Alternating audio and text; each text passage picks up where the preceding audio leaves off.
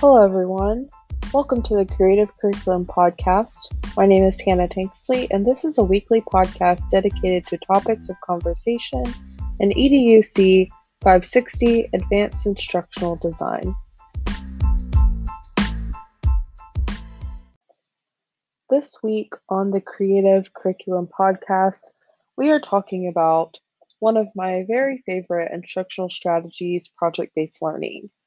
I have been implementing project based learning into my own classroom for the past four years, and this year I am actually taking on a new role as the K 12 district project based learning coach. Um, this is something that my school district really sees as important for teachers and students to um, integrate into the classroom. And I am excited to take on this role and um, help others figure out how to just do PBL. Um, I have been trained through Magnify Learning as well as a partnership between the state of Indiana and Ford Next Generation Learning. And I am a certified project based learning coach um, in both or from both companies. So this summer, I'm actually going to be a Magnify Learning coach, and I'm going to get to travel around and um, do professional developments with teachers in other states. So that's something that I'm very excited for. I definitely would not call myself a project based learning expert. I do know a lot about PBL, but um, I still think that there's a lot to learn. I think project based learning is one of those things that is constantly changing and things are being added and teachers are learning different things about PBL and I think it's an ever changing teaching strategy just like most of them and I still have a lot to learn. But um, it is something that I'm very passionate about and I'm excited to talk about it this week. I do think that there are a lot of misconceptions about project based learning and how it compares to just doing a project in class. So, a lot of teachers that you talk to about PBL will say, Well, yeah, I do projects in my classroom. Um, I'm always doing science labs and hands on learning and things like that. But what teachers don't understand is that sometimes um, just doing a project is not PBL. PBL is very much integrative, um, and the skills that you teach and the content that you teach is all integrated into the unit. So there's one big problem that you're trying to solve, or the driving question um, that you're trying to answer. And everything that you do within the PBL unit is centered around answering that driving question. Um, so,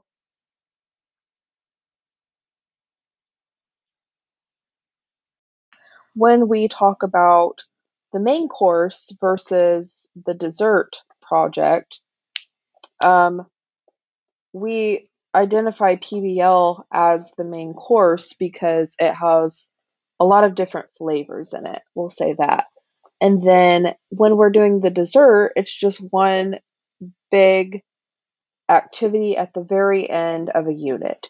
So everything that you're doing builds up to that end project, while in PBL, the main course, all of your flavors are kind of mixed up together and it's centered around that one thing. So in the main course PBL, you're doing the project throughout the whole course.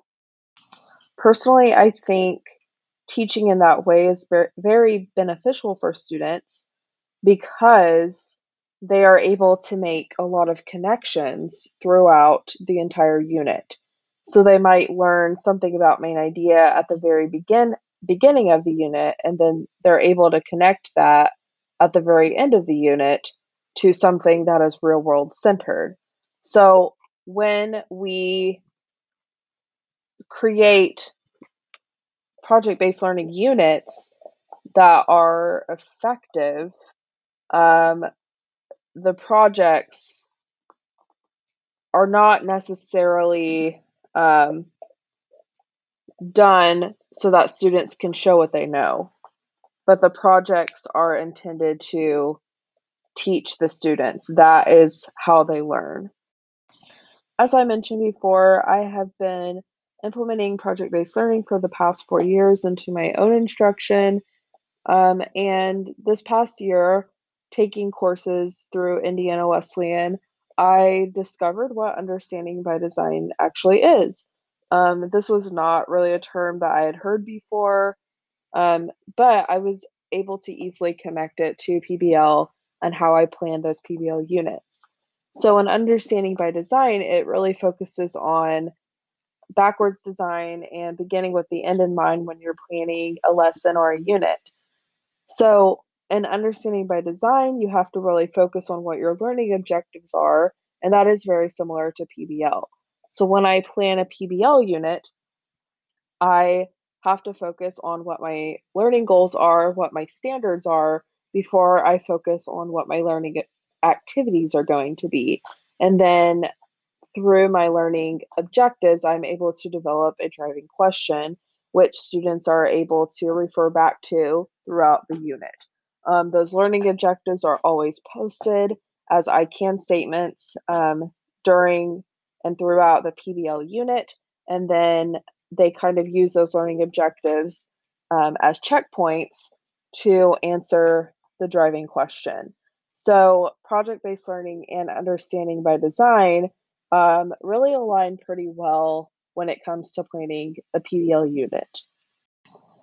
I also really love the idea of using thinking routines during project based learning. PBL, I will admit, there are a lot of tasks that students have to complete during a PBL unit. They are required to think in different ways. And I think those thinking routines really give them the opportunities to think outside of the box and have opportunities to think through ideas. Um, it also gives students an opportunity to collaborate, and collaboration is a really big element of project based learning. So, those thinking routines will keep students focused during collaborative um, meetings and will help them to um, think in new ways and think more effectively. I really enjoyed reading through the PBL work time strategy guide. Um, these are a lot of these strategies are ones that I've used during PBL units before, but some of them um, not so much. One that I really enjoy using with my students is teacher conferences. Um, these conferences give teachers the opportunity to talk with students about what they're learning um, and be more intentional about ensuring that they're reaching their learning objectives um, and understanding the content. This is also an opportunity for teachers to give feedback and for students to reflect on that feedback. Those are both two elements that are very important to PBL. So, that is one strategy that I really enjoy.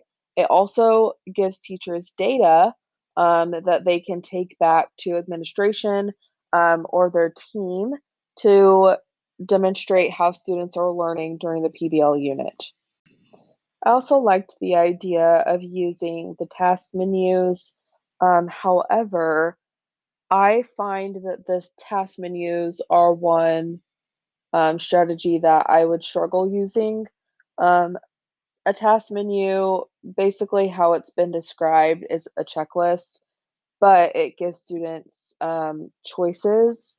Um, and I feel that students would get off task um, and make choices that aren't really connected to the PBL unit.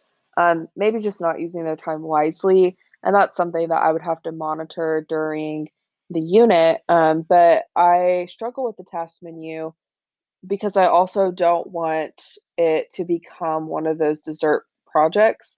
Um, when I think of a choice board uh, for a PBL, I I mean, I'm sure that a lot of the choices on that choice board can be um, intentional and meaningful, but I find those to be more um, dessert projects rather than main course projects.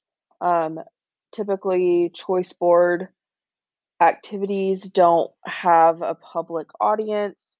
Um, and I really feel that it is more effective for students during project based learning to be completing the same project and to be meeting the same goal.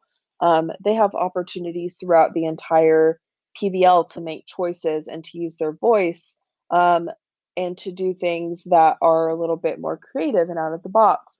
And I don't think that we really have to give them the option for a task menu or a choice board um, during a PBL.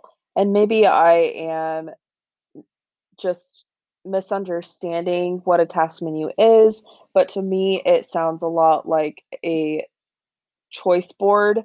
Um, but I think if the task menu is trying to be more like a checklist, then that could be effective as long as you give students um, a checklist that doesn't have options.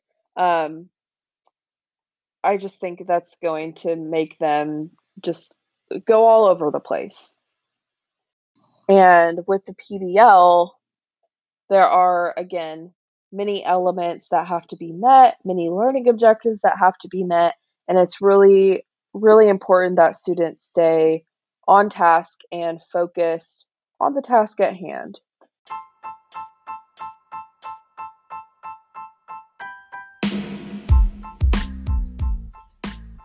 That about wraps it up for this week's episode of the Creative Curriculum Podcast.